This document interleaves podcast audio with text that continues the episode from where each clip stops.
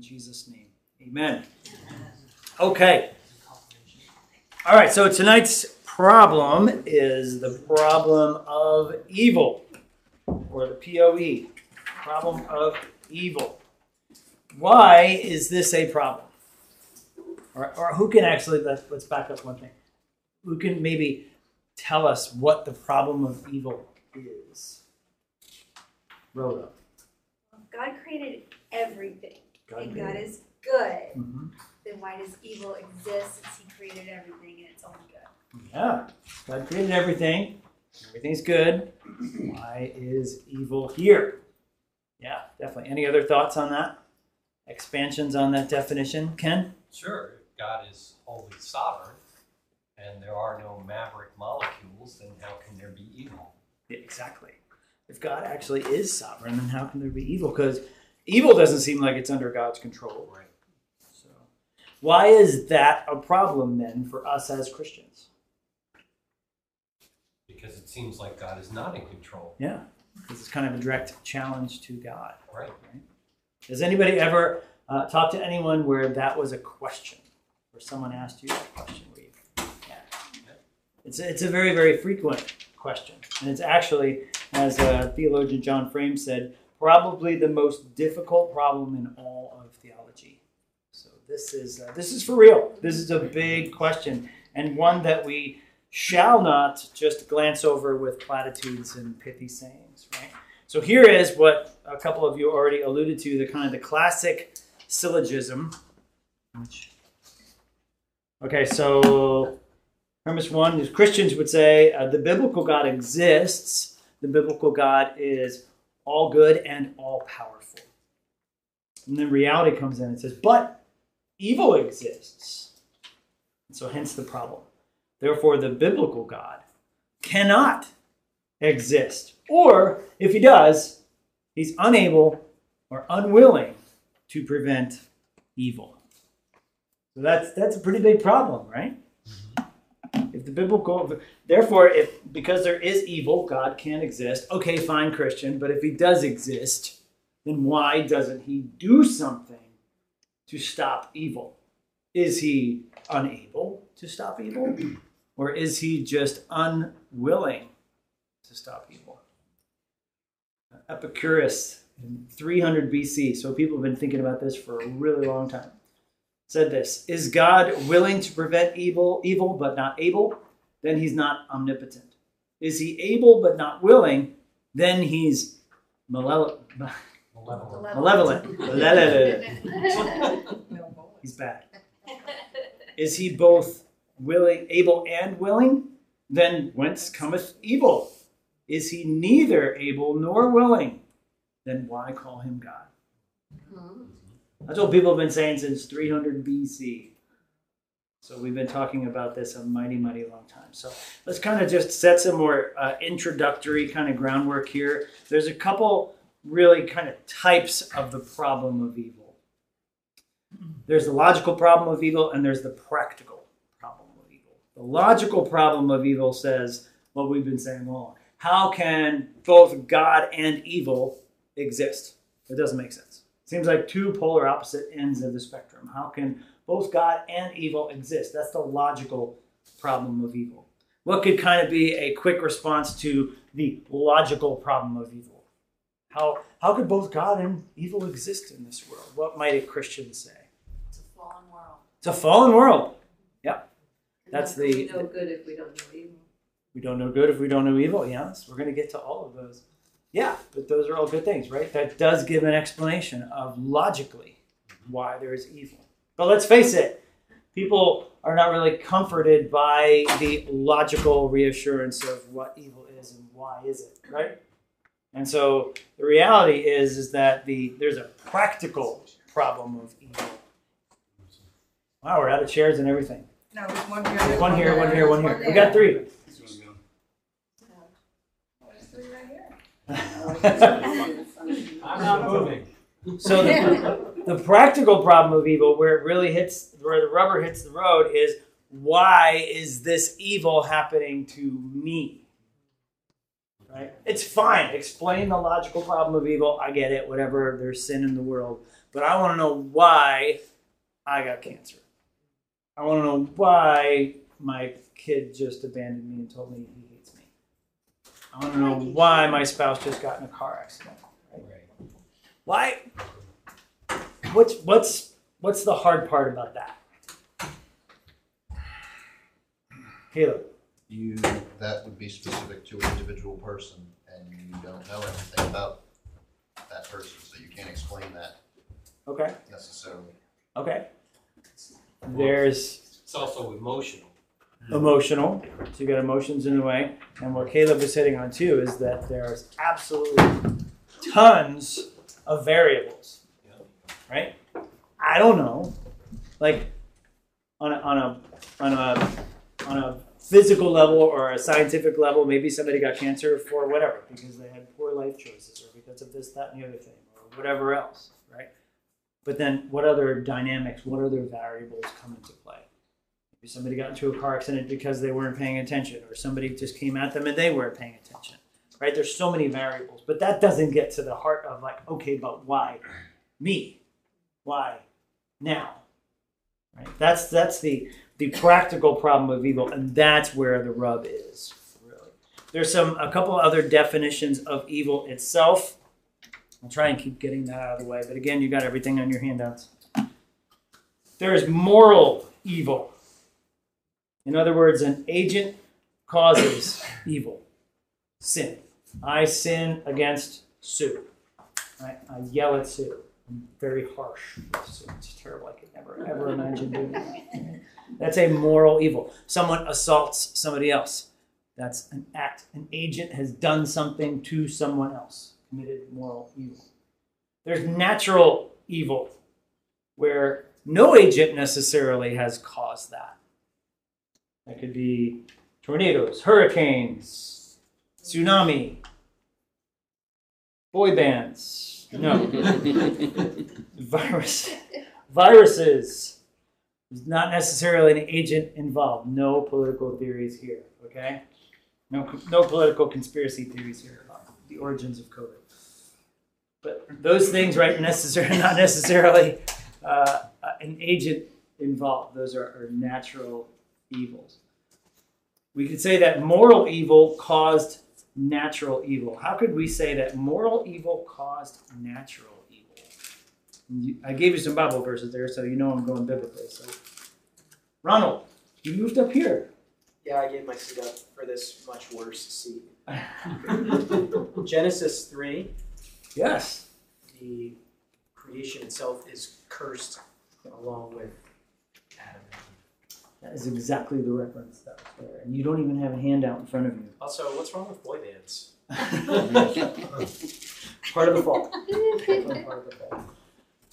Yeah, so cursed is the ground because of you.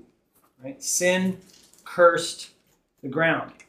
Uh, Romans 8 tells us that creation is groaning, right? For some sort of resolution. Right? So when Adam and Eve fell, when Adam and Eve disobeyed God, sin entered the world and it cursed the whole world, including the physical world. That's why we have natural disasters. disasters. That's why we have storms and hurricanes and tsunamis and all of that stuff. right? There's two other highly nerdy types of evil the metaphysical evil, which deals with demons and Satan. We have an enemy, there is an army of people that are against God and of His church. And then one from uh, John MacArthur, he called eternal evil, which is hell itself. Hell will be eternally. So, four different definitions of evil. Stop me at any time with comments, questions, disparaging remarks. All right, let's let's look at yeah. Okay. So natural evil is really a false category then, because it's caused either by the fall, or we know that Satan and the demons can mess with things occasionally. Yeah, but we that's not always clear to us, right? What's going on behind the Yeah. scenes, right? When we have a tsunami that kills 100,000 people, it's like, why? Who did that? Why did that happen? Is it just a result of environmental, whatever factors, or is whatever? Yeah. So traditionally, we carve it out to its own category. But let's look at the worldviews, the three worldviews that we have atheism, selfism, and theism. Right? Remember, people aren't neutral. Your worldview will affect your interpretation of these things. And so the first one is atheism, which what's at the- the center of atheism? Self. so, Well, Nothing. that's the next one. Nothing. nothing. Ah, theism, nothing. There's no God. I'm against God. There's nothing. Therefore, there's no purpose, right? So, what would they say about evil? Evil just kind of happens. It happens randomly and it happens without reason. How does that help and comfort someone when that's the explanation? There's no explanation from evil. Stuff just happens. No one really believes that. Yeah. No one really does believe that. No one actually lives like that. But that's ultimately what an atheistic worldview is going to lead you to. Like if you're going to say there is no God, therefore there is no purpose, there is nothing, then therefore how could evil have any purpose? It also it also says like this whole discussion is meaningless because who cares? Like evil's evil, it doesn't matter. Nothing matters if if you're going to call something evil. Also, side Well- note, you have no basis to call it Yeah, evil because you don't have any okay. morality. Yeah, It's just that's good. okay. Yeah. Yeah, how can you call it evil if there's no um, basis? It's just someone's choice, right? Or whatever. Mhm. Um, it's totally hopeless. It's the ultimate end to an atheistic position. It, they, they would say that it presents or proves or uh, proves rather that there is no God. Famous quote by atheist Bertrand Russell: "Anybody who has sat beside the bed of a dying child cannot possibly believe in God." and his obvious assertion there was, if you're looking at a pure innocent child dying, how could you possibly believe that there was? We in the biblical worldview would say otherwise, right? This worldview fails because it's inconsistent. Why Ron just told us nobody lives like that. Right? It's impossible to live consistently within an atheistic worldview because no matter what you say, you're going to live like things have meaning and value and everything else. Right? So an atheist who believes that evil is just meaningless and random is walking down the street. They are hit over the head and they are beaten and robbed what are they going to do? They're going to call the cops, right? Yeah, They're going to demand justice. On what grounds? Evil is meaningless and random. That person just made a choice. That's all. So everybody is going to try to sustain that worldview until they need justice because everybody wants justice. Right? We also know that the effects of evil are real. Right? That it, actually, we all know the pain of evil. We want some resolution, and if it's random, then there's no resolution to it. It's just random. Uh, let's look at the next one. Selfism. What's at the center of self? Ken? so, Selfism would say the existence of evil has to have a reason that I can understand. That's what selfism would say. It has to have a reason that I can understand. Why does this fail? Not everybody has the same concept of evil. The guy in the prison cell who is a child abuser does not have the same concept of evil that I do. Definitely. Well, it's up, open to your own interpretation Yeah. of what evil is. Exactly. Completely again, subjective and relative and all of that. right? This is the ultimate arrogance of self. God owes me an explanation that I will understand and accept for anything that I disagree with, or anything that I find offensive, or anything that's is not acceptable to me. Right? That's selfism, right?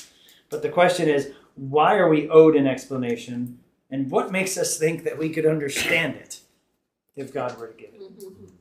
If He is the God of the Bible, right, all sovereign, all knowing, He's going to stoop down and He's going to give one of His creatures from the dirt an explanation on something that happened. And we're supposed to understand the billions of things that are going back and forth for whatever just happened. Yeah, Caleb. Isn't that what God tells Job? Where were you when I laid the foundations of the earth? Yeah. Yeah. He says, I don't have to give you an answer. Yeah, his multi-chapter mm-hmm. smackdown of Job. Exactly. It elevates our self, right? This problem was increased by the Enlightenment, of course, where we started to think for ourselves. Everything had to be rational. We had to have, you know, human thought and reason was now elevated elevated as the highest thing. Right? So even God has to bow to my reason. Right? Tim Keller said um, human beings became far more confident in their own powers of reason and perception. A little bit too confident, right? Because we're asking God to explain himself. Why did this happen, God? Explain this to me. Like the boss. You know, you're the boss and you're calling God into the office to give an explanation for what happened. In other words, what this is really saying is I can't see or imagine any good reason for evil. So therefore, there must not be any. If, if there's not a reason for evil that I understand, therefore, there's not any. Right? So therefore, where's God? What's he doing? Keller again says that uh, if a judge were to rule over a case where he or she was invested, they would excuse themselves and they'd abstain from judging. Right? Our highest goal, our biggest interest as human beings is ourselves and our human flourishing and our independence and our autonomy, right? So you better believe we're not going to let God in that picture because we don't want God. We don't want God over us. We want to be, we want ourselves over us. Right? So we're already biased. We're not going to accept anything because if I have to accept God's reasoning, that means He's in charge, not me. But I want to be in charge because I'm the center of the universe. That's what that's what the fall said. The temptation then is that we can reinvent God to make him understandable. You can reinvent God to make him understandable. And there's a couple dangerous theologies that come out of this. One is process theology. I think we talked about that once before. That's saying that God is developing and changing in response to his environment. You know, as, as evil gets the upper hand, then God has to change and adapt and react, which is just craziness. It's process theology. Another one is open theism. There are some things that God just doesn't know. You know, he set the world in motion, he's done his thing, but there's other stuff he's not sure how it's going to work out.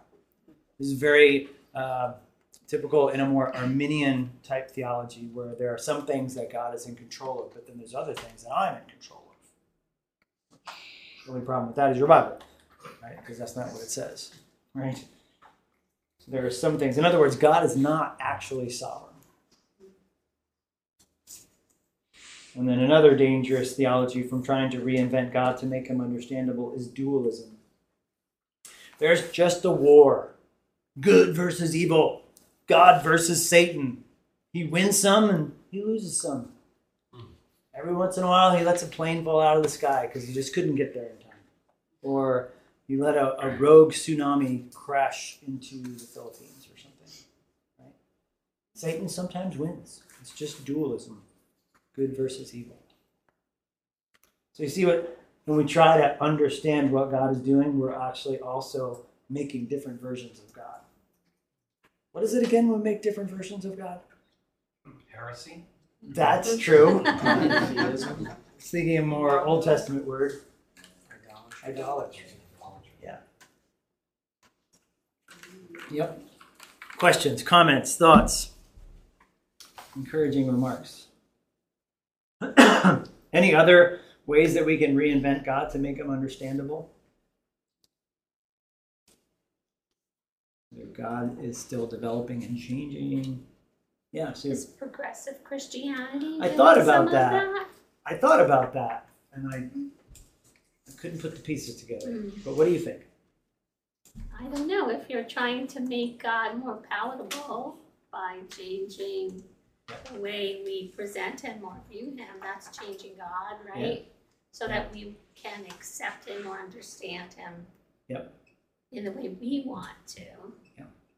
progressive theology uh, would say that right there's no standard doctrine doctrine itself is growing and changing along with everything else right and you'll see that with you know they attack substitutionary atonement they attack the deity of christ they attack the trinity they attack of course anything uh, human sexuality related all of that and so yeah progressive christianity i would think would be another way that we can reinvent god because again, he's he's bowing to us and how we understand culture.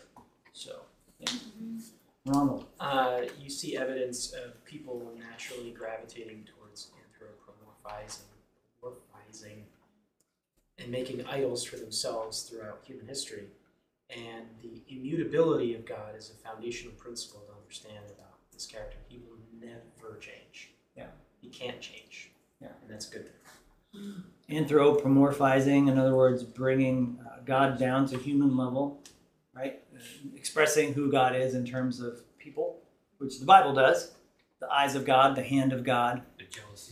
of God. Right, some of those things, the emotions, those things, right? But in doing that, sometimes we kind of bring God a little bit too far down. And He's not like us, He's completely other. So, yeah, Rhoda. I was just thinking kind of on the lines of what they both said about how um, what I see sometimes happening in the in the church, um, the progressive churches it's developing is they take the old problems of evil and instead of making them the standard, they absorb them into them being redefined as not evil anymore.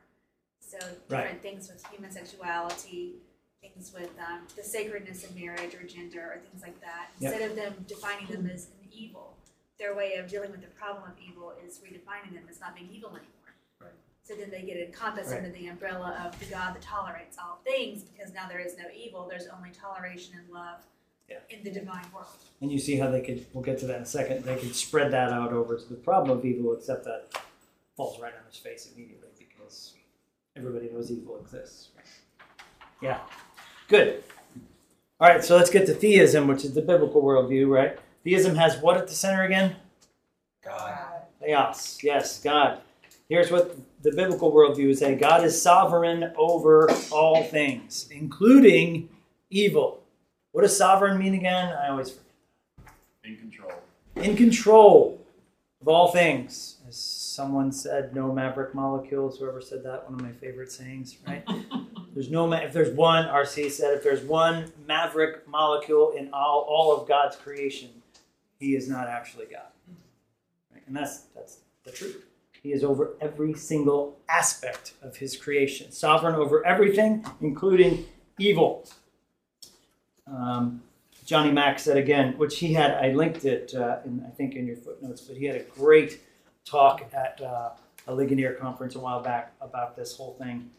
He said, if you're having trouble accepting that God is sovereign, then think a while about the possibility of him not being sovereign.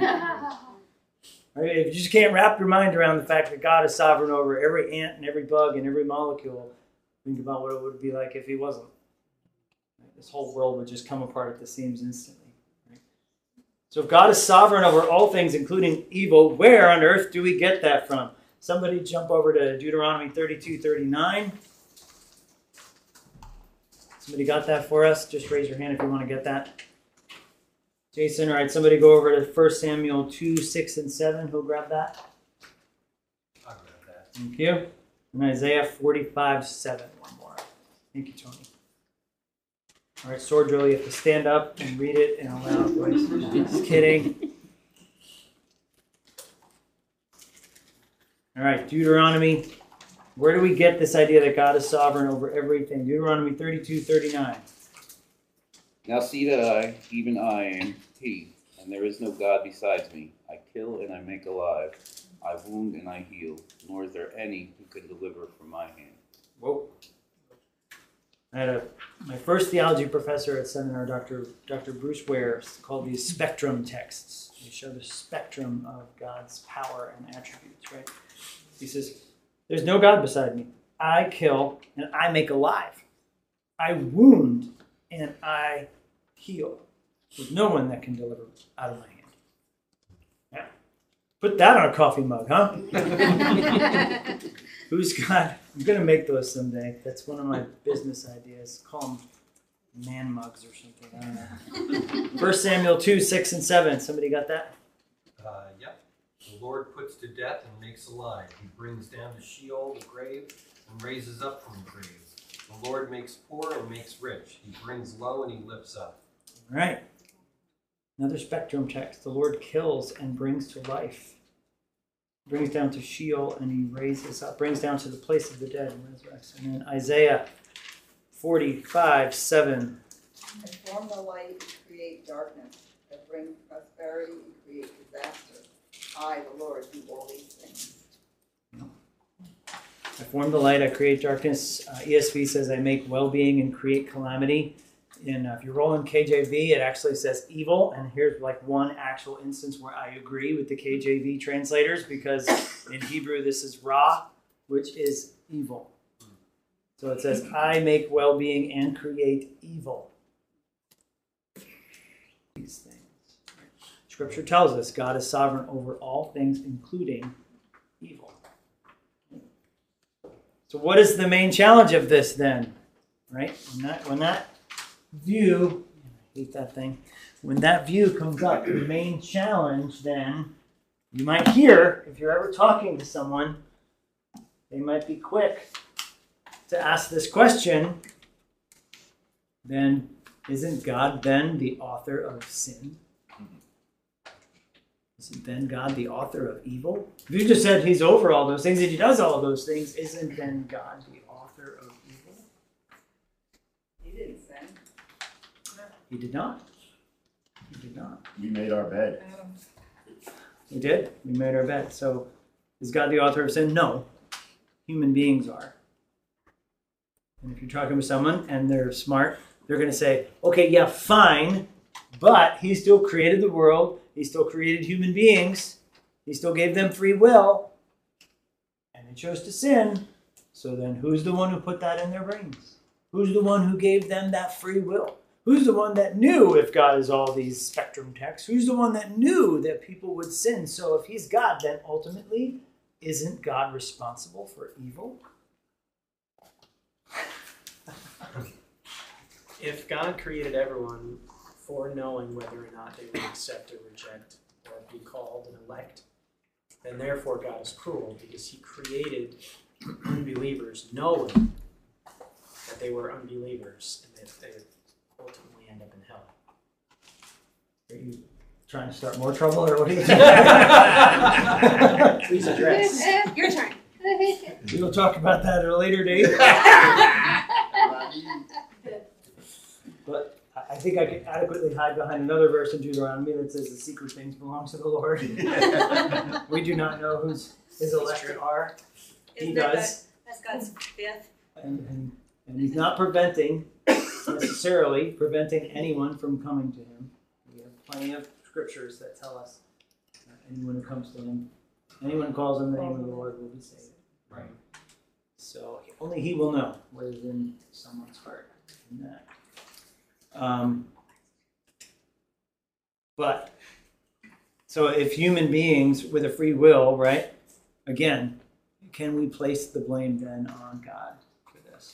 And the answer is he did not create evil, but he sovereignly ordains evil. He didn't create evil, but he sovereignly ordains evil.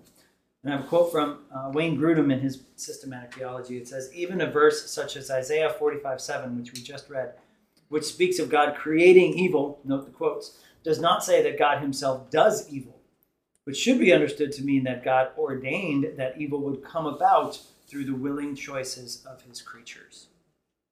In other words, God is not surprised that evil exists, right? He knew when he created us that we would choose evil, right? And so we certainly did choose evil in that, but God was fully aware of it. It wasn't a surprise. It wasn't anything that's gone wrong in that. Because we have a free will. We have our free will, right? Anybody's perfectly capable of jacking up their life in five minutes or less, mm-hmm. right? Yeah. Go ahead. When you, when you So what we what we're feeling now is that temptation, right? To be like, oh, but I can't let God take the blame for evil. Why not? Because his We just- is we- good. What?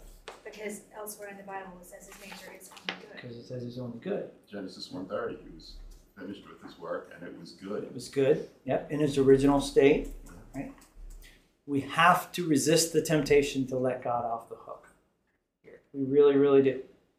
Um, and, and in doing that, right, it's led to several bad, what we call theodicies. And a theodicy is just a defense of God. Like we have to run to God's defense, right? God's shoulders are big enough to handle what Scripture just put on him. We've got to remember that, right? So we can't just in our apologetic efforts, can't just try to wipe the slate clean of anything of God's responsibility because even responsibility is a dicey topic when you're talking about God. Because who's God responsible to? Nada. Nobody. Nobody. He's not responsible to anybody. So if we use the word responsible, that means you're already off base because God's not responsible. God's not accountable to anyone. God does what God does, and there's nothing wrong with that. There's nothing sinful about that. Right? And he's not surprised. And he's not surprised. Right? And when we try to jump into God's defense a little bit too much, right, with a weird theodicy, we're trying to explain God, and that only goes so far. Right? Good? A common objection is why doesn't God just put a stop to this? There's so much evil in the world. Why doesn't He just put a stop to it? And the answer to that is first off, if He put a stop to evil, He would have to destroy all of us. Mm. And secondly, none of us would be here today if He didn't allow His plan to continue. If He put a stop to evil 100 years ago, none of us would exist. Yeah. And a simple way to understand this is a crude, it's a crude analogy, but for those of you that have children, you love your kids. You know they're going to make mistakes. You know they're going to rebel. You know they're going to fight you, and they're going to sin.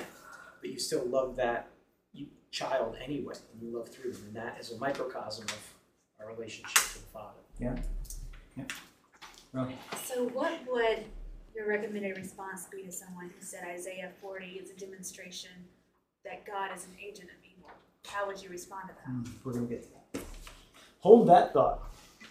Before we get there, I want to look at some common theodicies and their failures.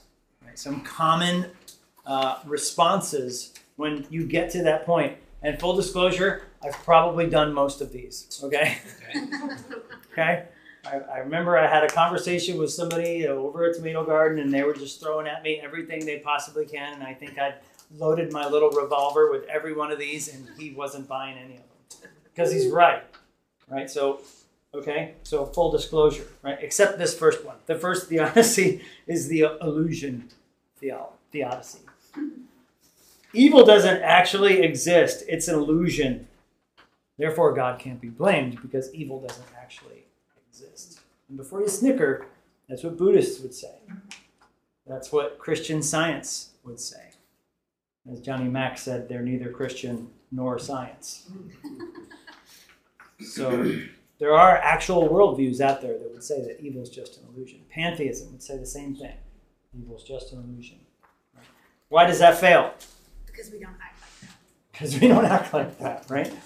Because who in their right mind actually believes that e- evil is an illusion?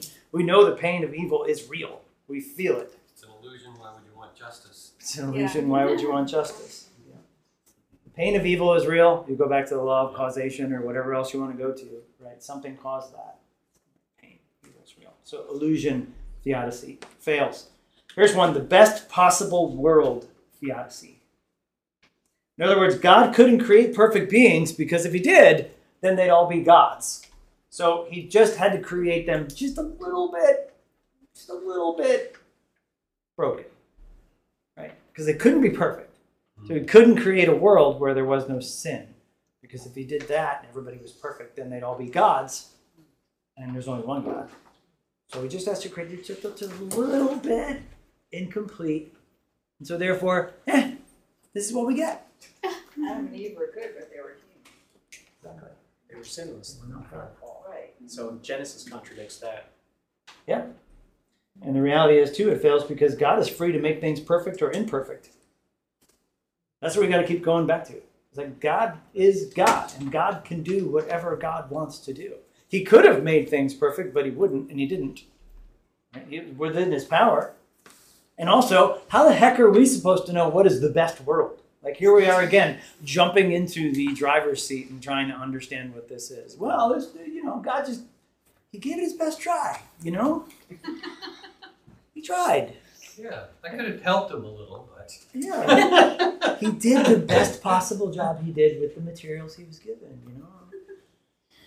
Best possible world theodicy fails. Here's another one free will theodicy.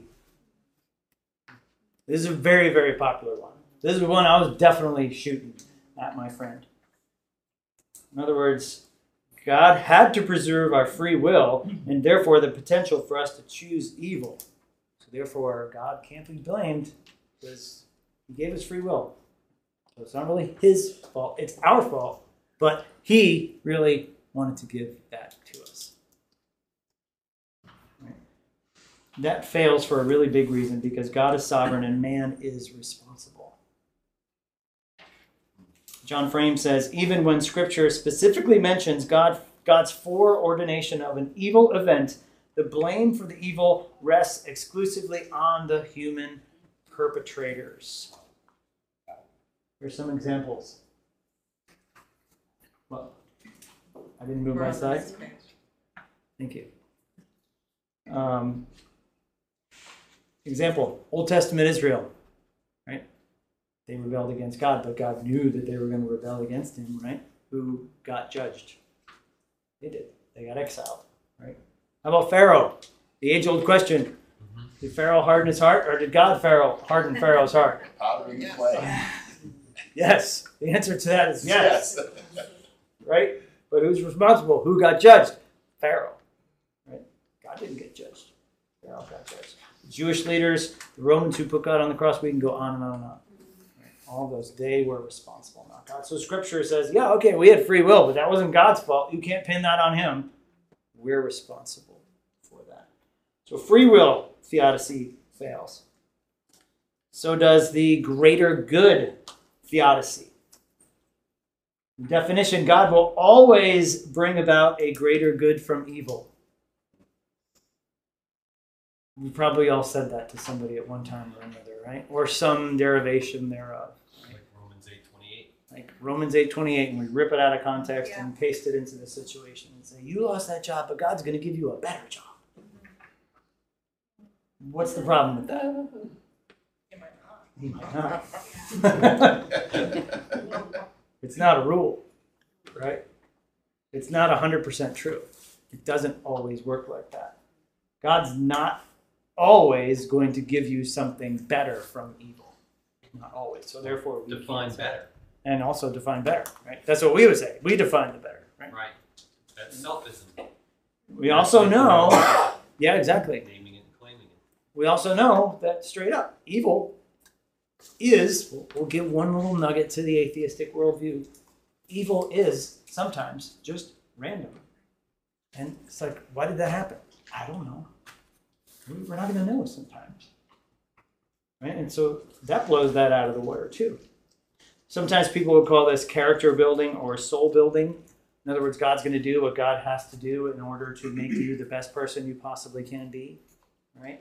Which sort of because there's a part of that there's a nugget of that that's true in sanctification for believers everything god is going to use for our good we know that right but once again our free will gets in the way and that comes up the works and sometimes we fight and resist and all of that so the greater good theodicy that's not a good one to hide behind either all these things are an attempt to get god off the hook Two more. I like this one. The ex lex theodicy. In other words, God is outside the law. Ex outside lex law. God ex-lex, Steve. Ex, no, not ex Not. Ex-Lax. That's something very different. Cross that out, God is above the law. God can do what he wants. Which, yes, part of that is true. You see where there's a nugget of truth in all these things? But when we talk about God's law, it's not just a set of rules, it's wrapped up in God's character. So you can't just separate God. God's not above his own law, God's in and of his law because it's his character. So murder is sin, right? So we can't just let God off the hook there. He's just, he doesn't float above the law in some sort of thing. His character's in there. So we can't let God off the hook there either. And the last one, of course, something we've talked about is the fallen wor- world theodicy. In other words, hey, don't blame us. I mean, don't blame God, rather. Blame us. We're the ones that brought sin into this world. Which, again, very true, partly true, but we can't use that to get God off the hook because if God is sovereign over all things, it wasn't like God was up, up in, the, in the heavens going, oh my gosh, I can't believe they actually ate the apple. what the heck? Now what am I going to do? Everybody, conference room, five minutes. Let's figure this out, right? That fails. You can tell the people who watch The Office. It fails because this doesn't answer the question. It doesn't prove that he isn't responsible. It just says that we are. So no, no, no, no. Don't look at God. Look at us. Meanwhile, the atheist or the agnostic is going, yeah, but you just said God knows everything, so you didn't know this, right? And also, we could never hide behind this. We could never stand before God and say, oh, the devil made me do it. Or go full Genesis 3 and say, the woman that you gave me made me do it. Right? That ain't gonna work. Oh, we're the problem with evil. That makes total sense. I, you know, What kind of church is this? we're going full toxic masculinity. here. That's where we're going. But the point is, if you're going to hold to that fallen world theodicy, then you can say something like that, and you know that's not going to hold anyone. Right? So where does this leave us? I know you guys are all going to walk out and want your money back. The unfortunate answer that we have to fess up to is we don't know. And we have to have the courage to say that. Christians have done far more damage than trying to cling to one of these other, and that's just a sample. There's a lot of them. Ex- try to explain away evil. Try to explain away the problem of evil. Try to explain away God Himself and bring Him down to our understanding?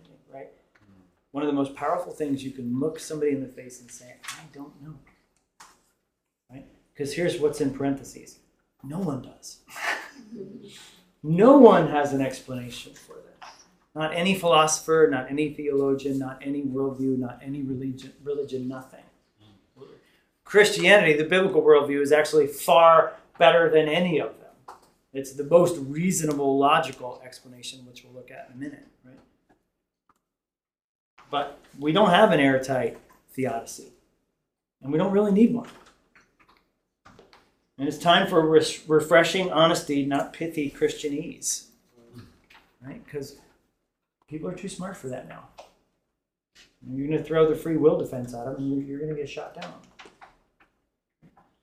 We may not know, but the word but, God has a plan. Yeah, exactly. We know the plan. And so we've got to respect the problem in, in, a, in a way, right? This is a massive problem with no simple resolution, right? And sometimes in Christianity, we just want to throw little things at it to make it go away, right? This is not something we can do that with. If we don't know the origins or the explanation for evil, then we fall back to the four worldviews, right? Existence is either caused, it's not caused, it's an illusion, or it's eternal.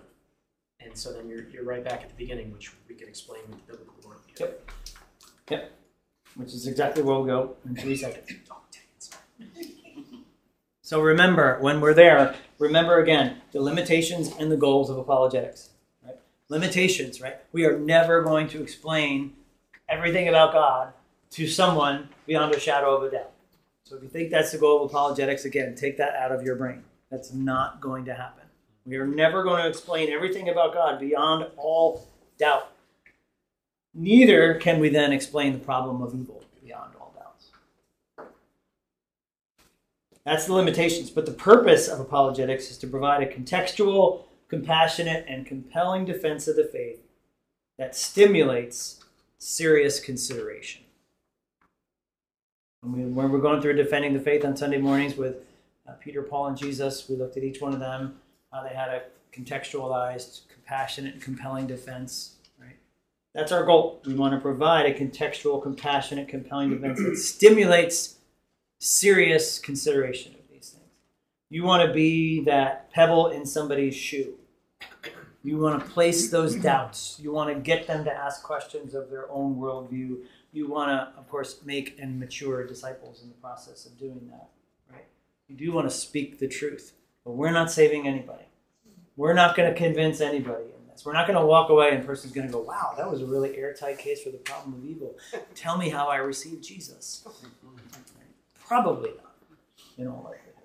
Maybe the Lord will bless you with that. But.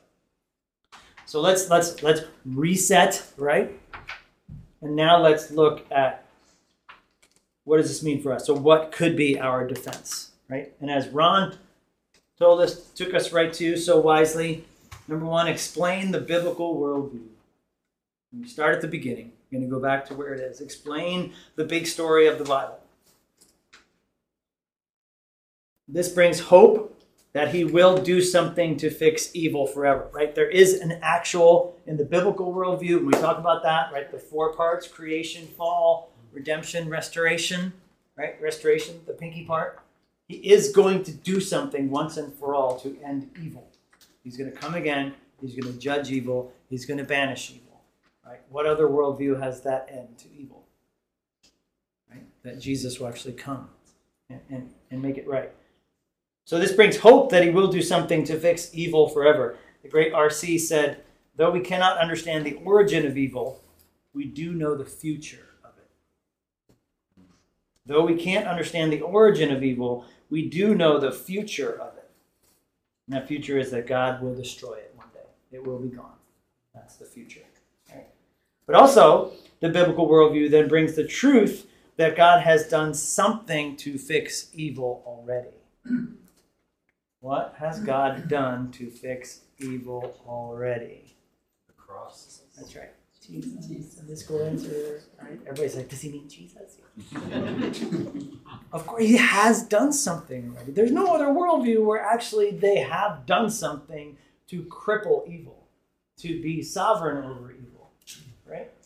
Jesus dealt evil a death blow on the cross, right? That's why, here's the ultimate example of that in the cross, right? That's why they call it Good Friday. Because the greatest evil that was ever done to a human being ever was done to give us the greatest good that could ever be done. So we've got to come back to that. So, step one explain the biblical worldview, the big story of the Bible, the four parts of it creation, fall, redemption, restoration. Second, while you're doing that, emphasize the sovereignty of God. You got to make sure that you're defining terms. You got to make sure that you're, you're talking about God. God's not the sky fairy, right? Giving us little gifts if we act right.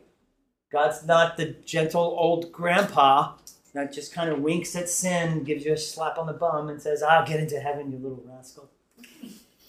He's not that either, right? Neither is he the little, the giant mean ogre, right? So we've got to define terms. We've got to emphasize the sovereignty of God. If we're talking about the God of the Bible, you better believe that he is sovereign over good and evil. It has to be. That's his job. He's God. It's his creation. So explain the biblical worldview, emphasize the sovereignty of God. Number three, assert that the existence of evil doesn't necessarily mean that God can't exist. We got to stand on that ground, right? Because somebody will say, well, evil exists, therefore God doesn't exist. Why? How? Show me that. Because I have an explanation why it can. So, what's your explanation why? It necessarily has to mean that God can't exist. Right?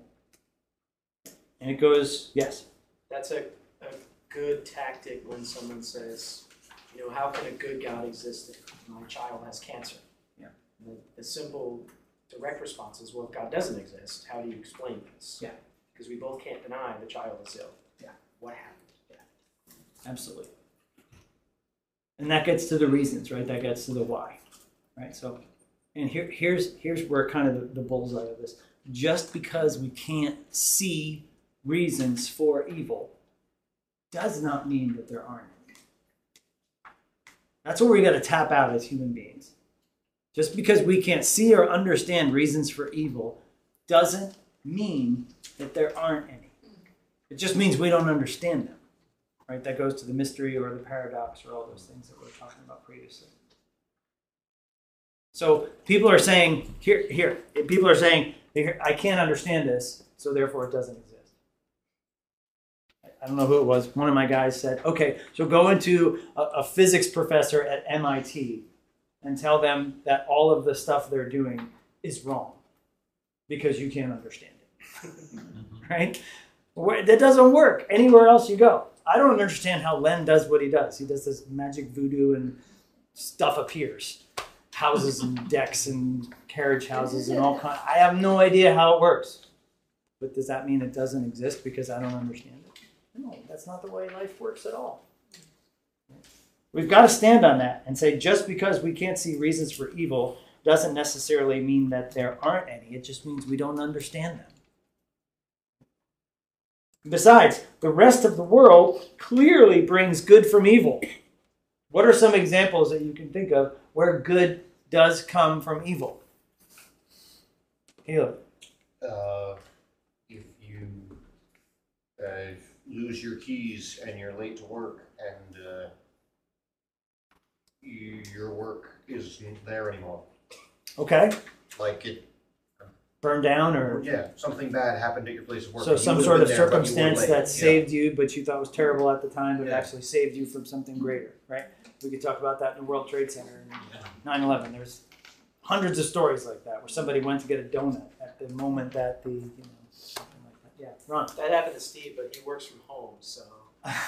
Uh, So I we would just- say a good example of that is I wasn't Joseph. working from home in two Joseph. thousand and one. I just don't understand. The biblical example of Joseph. So, that's my fault.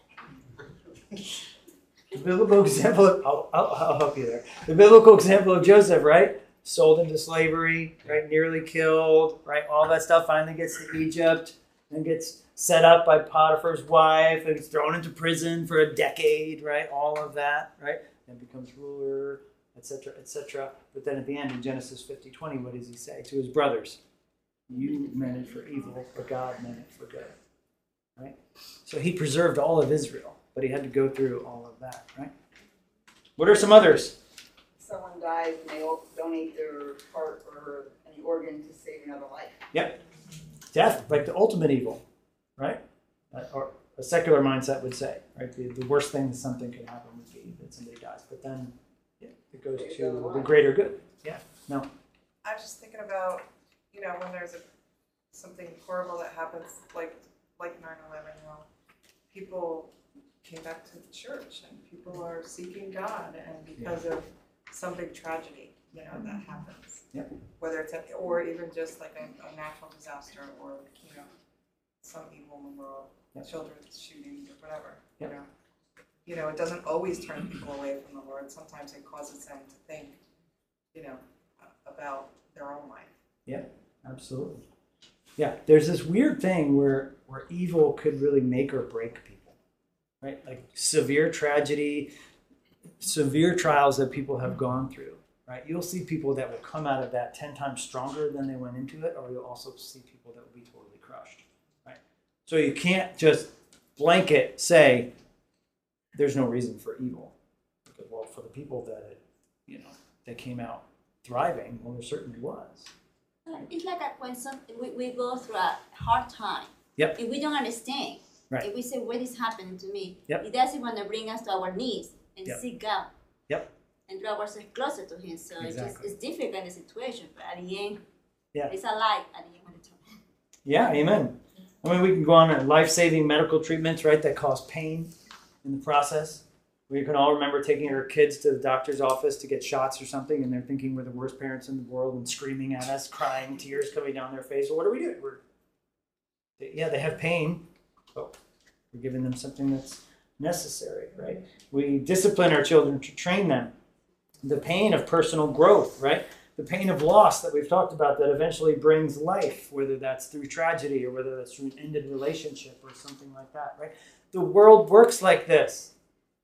We don't, you, you just can't say that because I don't see a good reason for evil, there must not be one, because the whole world works the other way.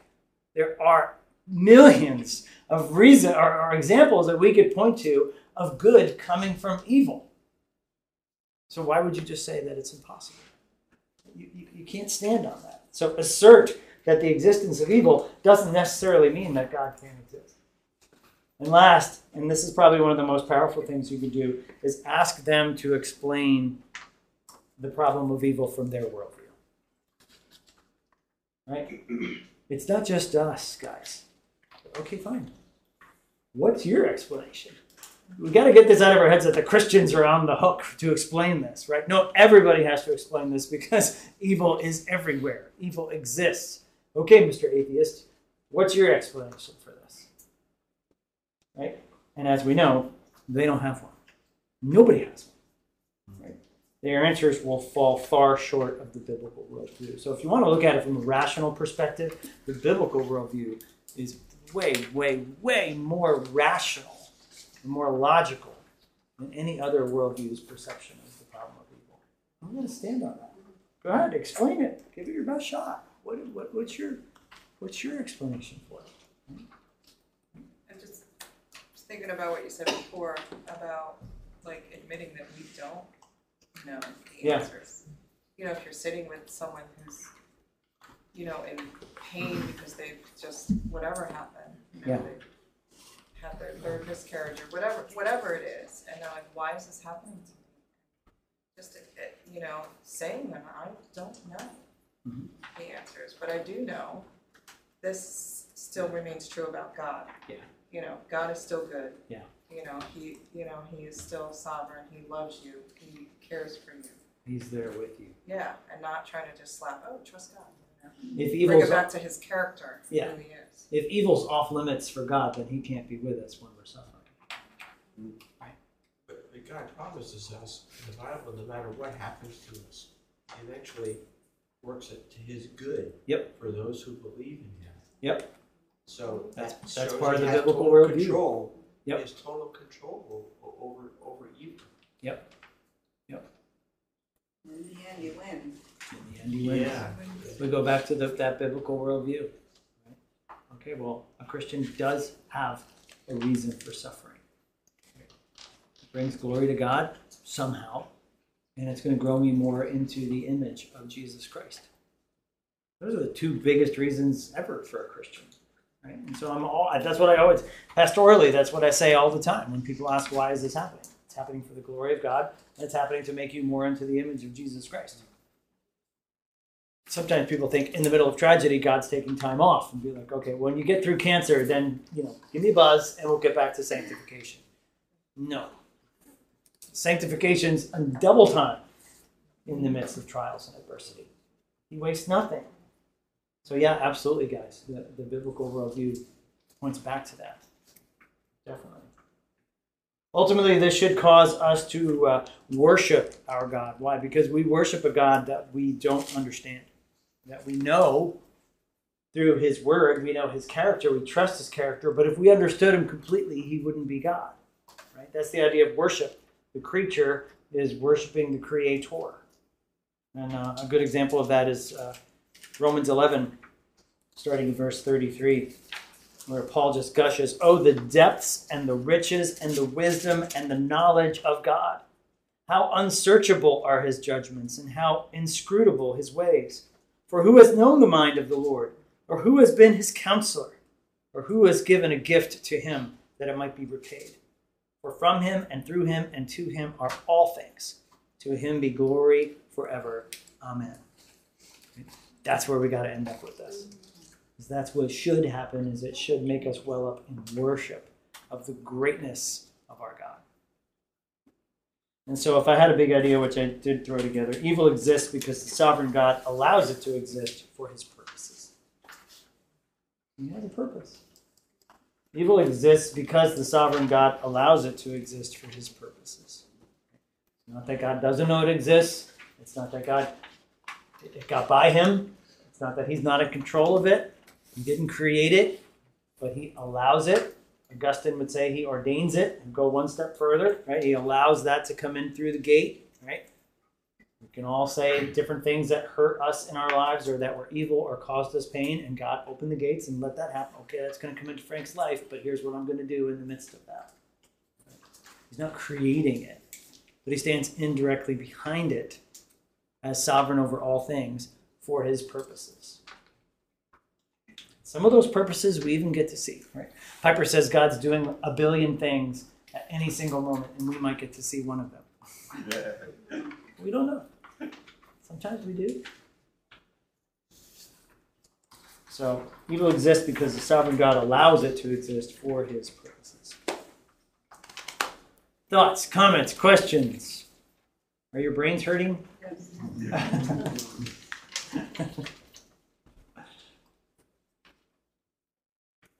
yeah, I want us to really engage with this when we're talking to people about it instead of just trying to find, you know, the magic bullet.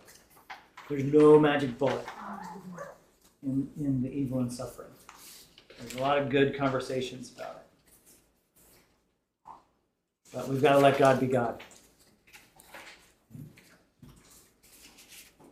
Could I ask um, if you would all pray for Yeah. a guy named Bruce from my brother's place, who uh, a couple of us from my brother's place had a three-hour conversation with him today in regard to a lot of what we discussed tonight. Mm. So, uh, you know, we definitely shared the gospel with him, and uh, so if we would just pray for him, his, his hang-ups are what we just ended with, just here. You know, why has God allowed all these hardships in my life? Yeah. So. Amen. We'll definitely pray for him. And that's our, our comfort in those hardships, too, that we can go to our Heavenly Father in prayer, but also that he's just, again, not just some far off deity that doesn't care. He's with us in the midst of that. So, yeah, well, let me close us in prayer. Father, thank you so much that we can spend time thinking about these deep things, Lord. We know that this is something that impacts all of us as as human beings. Uh, we all bump into evil, pain, and suffering, and we all try to make sense of it, Lord. Uh, let us have that healthy respect for you and for who you are. Uh, let us resist the temptation for platitudes and, and uh, simple or oversimplifying things. Uh, let us trust in your character. Let us trust in your revealed will, the biblical worldview. Um, let us trust in the fact that you are present with us in the midst of it and that even though that there are reasons that we may not see and may not understand we know that you are at work. And so we trust your hand in the midst of this. Father help us. Give us those conversations. Uh, lord present those opportunities. We are thankful for the folks at my brother's place and the opportunity with this man today uh, to have some of these conversations. And so we just pray your blessing on him. Pray that you would be working in his life to open his eyes to the truth and the reality of jesus the spiritual realities that are at work, uh, that sometimes only trials and adversities can pull back the curtain and let us see what is actually going on. Uh, let it be one of those moments for him, and let him turn in faith and repentance and believe uh, the gospel, Lord, and be transformed. Uh, thank you for uh, the folks at my brother's place. Give them wisdom and your spirit as they speak into this situation. Thank you again for everybody here tonight and the opportunity to look at this we ask that you would dismiss us with your blessing, and we pray it in the mighty name of Jesus. Amen.